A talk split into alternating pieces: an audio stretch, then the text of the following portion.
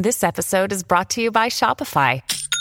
Forget the frustration of picking commerce platforms when you switch your business to Shopify, the global commerce platform that supercharges your selling wherever you sell. With Shopify, you'll harness the same intuitive features, trusted apps, and powerful analytics used by the world's leading brands. Sign up today for your $1 per month trial period at shopify.com slash tech, all lowercase. That's shopify.com slash tech. When Sweet Tarts dared to combine sweet and tart, they thought, why stop there? Why not create other exciting and unexpected combinations? Like rainbows and ropes, or fruity and gummy, or chewy and more chewy. That's why they created fun treats like Sweet Tarts Twisted Rainbow Ropes, Gummies Fruity Splits, and Chewy Fusions. When you dare to combine, it's sure to blow your mind. Sweet Tarts, dare to combine. Visit sweettartscandy.com to shop now. If you went on a road trip and you didn't stop for a Big Mac or drop a crispy fry between the car seats or use your McDonald's bag as a placemat, then that wasn't a road trip. It was just a really long drive. Ba-da-ba-ba-ba. at participating McDonald's. If you're thinking, I should go for a run today, but it looks like it could rain, Sierra says save on epic rain jackets. If you're also thinking, but I can't go out in these beat up old running shoes, Sierra says save on top brand running shoes. And if you're still thinking, but I'm also busy performing brain surgery, well, then we say, you really should have led with that. Sierra, let's get moving to your local store, like now. Go! all of these various sorts of tools we've come up with sort of spontaneously and we've come up with by repurposing existing signals of authority or enthusiasm. Because sarcasm comes from this ironic double meaning. And so one of the things that hints towards a double meaning is using a signal of authority, like the capital letters, or enthusiasm, like the tildes and sparkles, in a place where authority or th- enthusiasm is really not warranted. You're listening to the Science Focus podcast from the BBC Science Focus magazine team. We're the UK's best selling science and technology monthly, available in print and in several digital formats throughout the world. Find out more at sciencefocus.com or look out for us in your app store. Hello and welcome to the Science Focus podcast. I'm Alexander McNamara, online editor at BBC Science Focus magazine. Scroll through Facebook or Twitter and you'll notice a particular style everywhere, full of lols and emoji, and frustratingly for editors like me, rarely using any punctuation or capital letters. Does this mean that we're losing the ability to use our language correctly? Gretchen McCulloch, author of Because Internet, says absolutely not. In fact, internet users have collaboratively developed a style of language that makes communication much richer. She talks to BBC Science Focus online assistant Sarah Rigby about how sarcasm and humour drive our use of language, the value of emoji, and the history of LOL. So the way we use language on the internet um, is very different from how we um, use it in formal writing or even in speech. Um, but how is studying the internet language um, different from other forms of linguistic studies? That's a really interesting question. I think what makes it so exciting is that, you know, I'm already spending a lot of time on the internet, as I think many of us are doing these days. And as a linguist, I have a hard time turning that linguistics part of my brain off.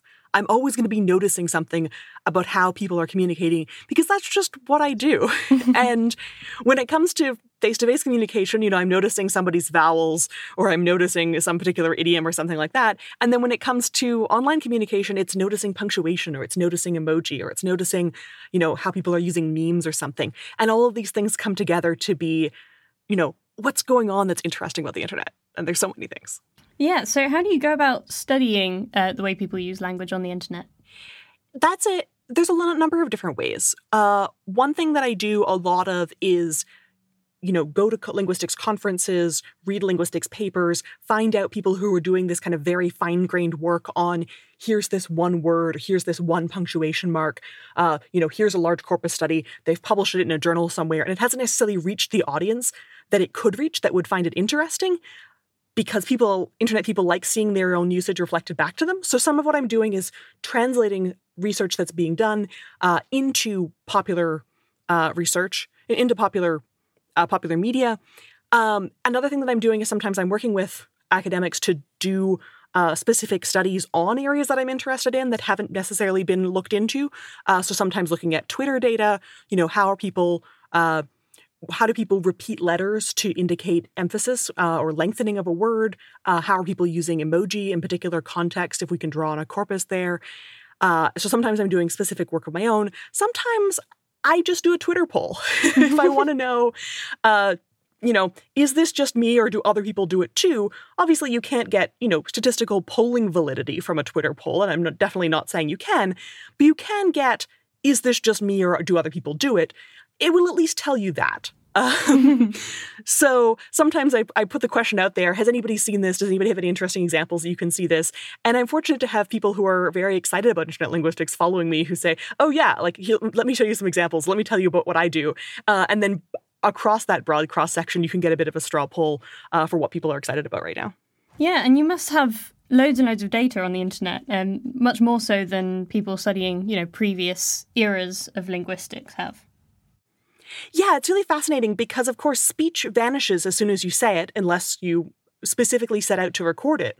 Whereas on the internet, keeping stuff around happens by default. You know, text is, is by default searchable, it's by default uh, permanent. You know, there's a few vanishing messaging platforms, but other than that, it's it's really there. Uh, so yeah, it's really exciting to be able to look through. And sometimes, if you just want a, a, quick snapshot of how people are using a particular word, you can search for a word on, on Twitter or Instagram or uh, various places and say, okay, so it looks like people are using uh, this emoji uh, and they're sports fans or they're anime fans or something like this. Or it looks like, you know, this hashtag seems to be dominated by uh, people who are you know, using it to post photos of their kids. Uh, and so you can kind of see, get a bit of a snapshot for what the pulse of the internet is going on at a particular moment. So, so the conception of um, internet language is often that uh, it's just about acronyms and saving time by missing out punctuation and not bothering with capital letters. But is would you say that's all it, all that internet language is about, or would you say there are more levels to it? I think there are a lot more levels to internet language. And one of the big things is finding ways to communicate our tone of voice and our you know gestures and our expressions and what exactly our intention is when we're saying something we want to be able to know the difference between sarcasm and sincerity or between uh, genuine enthusiasm and reluctance or passive aggression. And these things are really important for human relationships. And a lot of what we're doing for internet tools is hacking at ways of communicating, like existing punctuation marks, in order to make them better at expressing our intentions. So, would you say that you know things like sarcasm and humor would you say that they were big drivers of of change in the way that we use language? Yeah absolutely. There's a really interesting history of the attempt to uh, develop a sarcasm or irony punctuation mark and it goes back to the 1500s there are centuries of proposals. There's proposal in the 1500s, the proposal in the 1600s. There's three centuries of French philosophers trying to propose them in 17, 18, 1900s. Uh, there are newspaper columnists in you know in the U.S. There's you know modern stuff uh, from the the 2000s and people keep proposing these proposals of like here's the punctuation mark it's going to be a backwards question mark or it's going to be an upside down exclamation mark or something in the, this vein or some new symbol that they've invented here are the proposals, five centuries of people trying to say, we need a way to communicate sarcasm in writing. It's really important. I've come up with a solution. And none of those have caught on. and yet, in a few short years of internet, we've come up with so many ways of conveying sarcasm online. And I think the problem with these early proposals is that in many ways they were dreaming too small. and what's really happened is that a lot of the ways that we have of communicating sarcasm online, things like putting something in capital letters, even though it's not that important, or putting scare quotes around something, or using the tilde to indicate that it's a little bit sarcastic. uh, I had to do my own audiobook for this. Can you tell I'm used to saying this out loud? so, all of these various sorts of tools we've come up with sort of spontaneously, and we've come up with by repurposing existing signals of authority or enthusiasm. Because sarcasm comes from this ironic double meaning. And so, one of the things that hints towards a double meaning is using a signal of authority, like the capital letters, or enthusiasm, like the tildes and sparkles, in a place where authority or enthusiasm is really not warranted. And so, your reader is forced to say, okay, well, what other double meaning could be here that this person might be trying to express? Maybe it's ironic authority or it's ironic enthusiasm. Yeah, so would you say that the difference is that these have uh, come about organically, whereas all these punctuation marks were sort of synthetic? Yeah, one of the interesting things is that a lot of the history of punctuation marks were invented in an era when we were writing things more by hand because it was easier to invent new symbols because you didn't have to like cast them in metal type and these kinds of things. And the thing that I find really interesting is that internet writing, the you know quintessential internet writing is informal and written at the same time. And when we you know, we had informal writing before the internet. You had things like postcards and letters and notes on the kitchen table and notes that were passed and stuff like that. But they weren't as common and they weren't as easy to distribute to broader audiences. So a tweet can go, you know, halfway around the world before a letter even gets its socks on. and this means that you know, the innovations in informal language that we have can spread a lot faster because we can be exposed to how other people do them. Whereas, you know, if you compare the average number of text messages or posts on social media that a person makes in a given week with the number of letters that people used to write, you know, a few people were very prolific correspondents, but a lot of people didn't really write that many letters. it was complicated. So it has time and it has the ability to spread to a larger group of people. And we have the ability to learn from each other and develop collaboratively these kinds of ways of communicating sarcasm or passive aggression or other types of tone of voice. Some people seem to be worried that in internet speech we tend to, you know, not use capitals or to or to not use punctuation and things like that, um, and sort of describe it as as as a as though the language is degrading by us sort of typing like this. Um, but do you think that's the case? Do you think it's going to be a permanent change that we are you know we're losing the the formal correctness of our language or do you think it's just a different way of using the language well there, there's two things going on there as well right so mm-hmm. it's really easy to project your anxieties about the future or about children or about things not being the same way they were in your youth onto the la- form of the language itself and that doesn't make it actually characteristic of the language itself. There are reports of people complaining about, you know, such and such ruining language or language going to the dogs for hundreds and thousands of years. and yet, and yet we still speak. and yet it's still around. and so these are very clearly projections of the of the speaker more than they are uh, actual anything related to fact or anything related to truth. It's not even clear what a degraded version of a language would look like. Of course, some languages don't have capitals at all and they get along just fine. Mm. Um, you know, wh- why are capitals any good? They're actually quite inefficient. You know, why have we have 26 letters, but actually we have 52 because we need twice as many of them with capitals. Capitals are not an inherent good. but by the same token, what I think is really going on here is not that uh, the informal side of the language is becoming the only side of the language, but that written language is developing this ratio and this balance of formality and informality, just like speech has had for so long. So we don't talk the way the same way to everyone. You know, you talk a different way if you're an announcer on the radio than you do when you go home and talk to your dog. Mm-hmm. These are, you know, different ways of talking, and we're used to the idea that speech comes in formal and informal varieties. And it would be weird to talk to your dog like you're on the radio or like you're in a job interview. And we know that when it comes to speech, informal speech vastly outnumbers formal mm-hmm. speech. You know, this is you might you might rarely use formal speech maybe if you're giving a toast at a wedding or if your job is to be a formal speaker but everyone uses informal speech all the time. And what i think we've missed until the internet is that the same can be true for writing. Sure you will use formal writing sometimes if you're writing an essay or if you're writing a scientific paper or if you're a professional writer and you're trying to write a novel or something.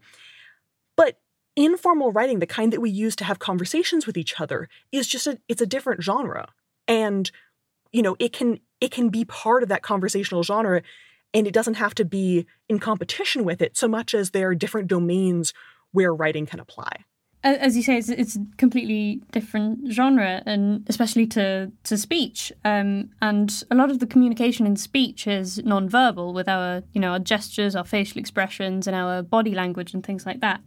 So, how are we coping with losing the non-verbal element of it now that we conduct a lot of our social communication online? Well, this is what makes me really excited about emoji because, as I talk about in Because Internet, the analogy that I find really compelling for how to understand emoji uh, in communication is that of gesture, because we use gesture for to convey this additional uh, meaning on top of the words we say. So, for example, if you say to someone "good job" with a thumbs up, whether that's a physical thumbs up with your hand or whether that's a thumbs up emoji, that you know reinforces the positive message. But if you say to someone "good job" and you send them the middle finger or a rolled eyes, that's going to undermine your message in a very deliberate sort of way. Uh, that's going to convey a certain level of sarcasm and double meaning. So we have these expressive tools available to us already uh, to add in this additional layer of gesture, this additional layer of communicating our intentions. How does this ease communication, would you say? Why do we need gestures? It seems like gestures are really cognitively useful. There's a really interesting study uh, where they got people into a lab and they tied them to a chair. They tied their hands down to the chair and they told them, you know, we need to take like electrophysiological measurements of your skin because they didn't tell them what was going on. Mm-hmm. And they made them watch a movie, uh, you know, like one of these cartoon movies, you know, Tweety Bird and Sylvester and stuff carry, chasing him. Mm-hmm. Um, and then they got them to narrate back what's going on in this movie. So the bird runs up here and the, you know, cat jumps down and all of this type happens. And the people who had their hands tied down found this task more difficult. They used more ums and ahs. They seemed like they had a harder time getting through uh, some of them, and they used more direction words. Mm. Whereas the ones that were able to use their hands to gesture didn't falter as much, and they were able to convey things like where the bird is going or where the cat is going using their hands. They didn't necessarily do so in words. So it seems like gestures are cognitively useful. We gesture even when we're talking on the phone because it helps us get the words out. Um, and it also, and gestures are also useful socially because we can use them to convey uh, a richer interpretation of our intentions. We're not just reliant on the bold faced individual words. We can say, okay, here's this secondary layer of meaning that I want to convey that's a little bit more in subtext. So a lot of the emoji we use are like gestures quite directly. So they, they often represent facial expressions or hand gestures or things like that. But a lot of the ones we use are a bit more abstract. So how do we use how do we use those? Yeah, so there's there's two kinds of gesture in the gesture literature. There's one kind, uh, and these that have these are the kind that have conventional names in a given language. So thumbs up has a name, um, and those are used to convey uh, the intention behind what you're saying. Oh, it's a positive intention. Um, and a lot of those are directly re- reflected in emoji. There's another kind of gesture which is also used to illustrate uh, what's going on. So if you were to, to describe your path for where you went yesterday, you might have gone down this street, up that street, and over here, and you're probably using gestures to convey which way you went in which direction. But those gestures don't have conventional names in the same way as a thumbs up or a middle finger has a conventional name.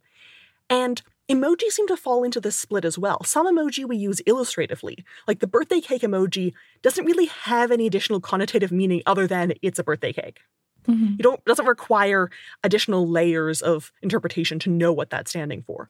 Whereas something like the uh, smiling pile of poo emoji, that requires an extra layer of cultural interpretation to know what that stands for and how it's used in a particular circumstance. So, do you think that um, the way that we use these emoji to add a level of nuance um, to our to our uh, messages. Do you think that we are by doing that we are losing our ability to communicate that just in words? I think we're gaining a lot of ability to communicate, right? Because language isn't just the bold-faced words. Even if you're, uh, you know, even if you're a, a writer or something and you're trying to describe, uh, let's say, characters in a novel and what they're doing with each other, you're going to be describing their body language. You're going to be describing their tone of voice. You're going to be sc- describing what they do. And so, ways of more fully inhabiting uh, that tone of voice, ways of more fully conveying what we really reflect to each other is exciting. You know, it doesn't have to be a loss. Just because something's different doesn't mean it has to be bad. Yeah, absolutely. Um, and sometimes when uh, people use emoji um, or internet slang or try to use this sort of different form of internet grammar, um, sometimes they get it wrong, and it's very clear to someone who spends a lot of time on the internet that they that they just don't quite get it. So why is it that that is so obvious to some people, and yet it's sort of more difficult to grasp for other people? I think that's one of the things that really speaks to the complexity of what people are doing online and that it's not just, you know, throwing some stuff around randomly.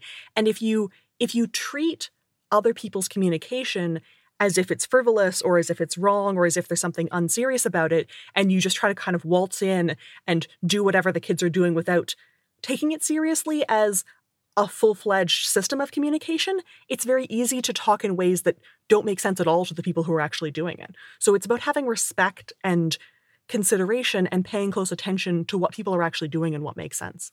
And one thing I found really interesting in your book was that you um, uh, sort of categorized people into different sort of eras of depending on when they first started using the internet socially. So could you just sort of sum up the different sorts of internet people, please? Yeah, one of the things that I found really interesting is how your first social network can really shape uh, your experiences online. So, the first group of people that came online came online to interact with strangers on platforms like chat rooms and, and Usenet and things like that. And then you get this later wave of people that come online uh, to connect with people they already know, the younger of which is coming online to talk to people, you know, in their class or at school or these kinds of you know, social interactions who they already know in person, but they just want to spend more time with. And the older group is saying, look, I already have a social life online. I'm coming online primarily for work or for functional purposes. And you can be almost of the same age in some of these groups, but depending on which social group you gravitated towards, you're going to have different expectations about the internet. And then you have later waves uh, that trickle online in more recent years, both in the older and younger categories, who say, okay, you know, I think you know, I'm, I'm coming online either because it's always been there and I'm just online now because I'm a human, or because I've eventually realized I don't want to be a hold, I don't need to be a holdout, and I'm going to kind of trickle online to one place just to keep in touch with the grandchildren or something like that. So these groups have very different relationships to something like, uh, you know, a basic smiley, whether you're going to put a nose in your emoticon or not, whether you're going to be diving into emoji or whether you're going to be sticking to old school emoticons, um, whether you're using LOL to stand for laughing out loud or kind of as a more wry indicator of irony or double meaning. These things are affected by who else you socialize with online and what your social expectations are. I'd just like to go back to what you said about um, lol or lol. Um, that's a very interesting word. It's sort of the archetypal example of internet slang, isn't it? Um, but the way it's actually used has sort of developed quite a lot. So could you could you just give us a brief history of lol? Yes, absolutely. So lol are the best record that we have of when LOL started being used was in the 1980s, which makes it older than many, many people that are on the internet now. um, so you know, if you're wondering, if you're wondering what the kids are doing, like it's it's no longer just the kids. And it started out as an acronym for laughing out loud. You know, LOL as an acronym had been used for other things like lots of love or little old lady, but online it was this acronym for laughing out loud. And it was intended very sincerely. We have this anecdote from uh, the guy who's most likely the first user of LOL who says, Yeah, I was laughing out loud. My family was looking at me strangely. I felt I needed to coin an acronym for this. Uh, and it remained relatively sincere in the 80s and, and into the 90s. But by 2001, um, a previous book about internet linguistics by David Crystal was already speculating it's unclear how often LOL is actually sincere laughter. And Lol transitioned into sort of aspirational laughter. Like, I acknowledge this is funny. I may not be actually laughing, but like, I kind of wish I was laughing. you know, maybe I'm laughing. And then that becomes a level of irony or a level of, of softening. So if you say something like, I hate you, lol, that doesn't mean I hate you and I'm laughing about it. that means I'm joking about hating you. if you look at the function of laughter in social situations, a lot of the things that we laugh at socially aren't necessarily things that are funny to someone outside the circumstance. They're social, it's a way of doing a social lubricant. Mm-hmm. You know, uh, like I'm laughing to diffuse this awkward situation, or I'm laughing because you know you did something that was unexpected, and that's a lot of what LOL does now. Is it does the pragmatic functions of laughter rather than the you know comedic functions of laughter uh, it conveys this sort of double meaning and this additional sort of, uh, and in many cases it can be softening. So I hate you, lol, is better than just plain I hate you. but I love you, lol, is worse than just plain I love you. because in both cases it's undermining the message but undermining something like i hate you like that's a good thing if you undermine something like then like i love you then you're no longer being sincere about that and that's a you know, that's going to be a joke, which could be malicious or could be, you know, teasing depending on the circumstance, but is definitely not as sincere as the plain I love you. And lol is um, one example of of an internet based slang word that has sort of drifted over into verbal speech. So are there any other features of internet language that are starting to to proliferate among actual spoken language. I've heard people using hashtag uh, out loud as well, uh, depending on the circumstances, uh, especially in this sort of ironic or meta self referential context. Um, and this is from people who are not even necessarily online. So uh, the the kid of a of a linguist friend of mine said hashtag mom joke. which I thought was delightful. you know, uh, and this was, you know, you know, a fairly young because a hashtag is used, you know, in the strictest sense, it's being it's used to help you sort things and help you find things on the on the internet. If you go to a conference, you can use the conference hashtag to to find things, or you can hashtag something Emmys or Oscars or Super Bowl or something if you want to find something that way. But also, a hashtag can be used to add additional commentary that's not just helping someone find something, but helping someone add context to what you're saying. So uh, if you you can you know hashtag something like irony or sarcasm uh, to indicate that you're being sarcastic, or you can say something like.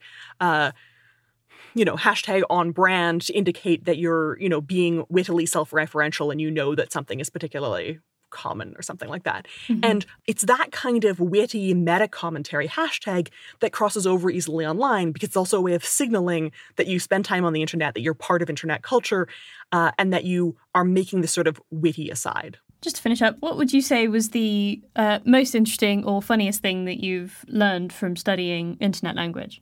Oh gosh, there's so many of them. um, let's see. Um, one of the things that I really liked is I was looking through uh, the history of of chat platforms. Mm-hmm. And we're really used to chat looking like, you know, this kind of play dialogue or this the speech bubbles back and forth in this backwards scrolling thing. Mm-hmm. Um, but there's an early version of chat rooms from the 1970s. And instead of this, you know, sort of dialogue transcript that we're really used to now, which has been around since the 80s. It's it's also really old. Um, the, in the 70s, they were still experimenting with how exactly we should format chat. And they ended up with um, this one particular system uh, called Talkomatic. Um, had five boxes on screen, and mm-hmm. each participant in the chat, obviously there could only be up to five of them, had their own box and you would type in your box and you were responsible for scanning between the other boxes to see what other people might be saying. It's like everybody gets their own piece of paper and you're writing on your piece of paper and you have to keep looking at other people's to see what's going on. And it's this incredibly weird system coming from uh, compared to the paradigm that would become very familiar barely a decade later.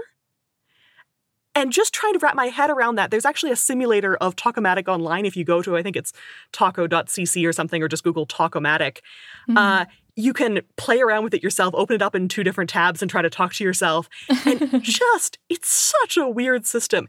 And it reminded me that a lot of what we take for granted about the internet wasn't necessarily inevitably the case. And it hmm. comes from the accumulation of historic decisions and the accumulation of little bits of, of random chance and, and piecing things together. And it wasn't even obvious how to convey a conversation online, which you'd think would be very easy. That was Gretchen McCulloch talking about how the internet has changed our language. Her book, Because Internet, is out now.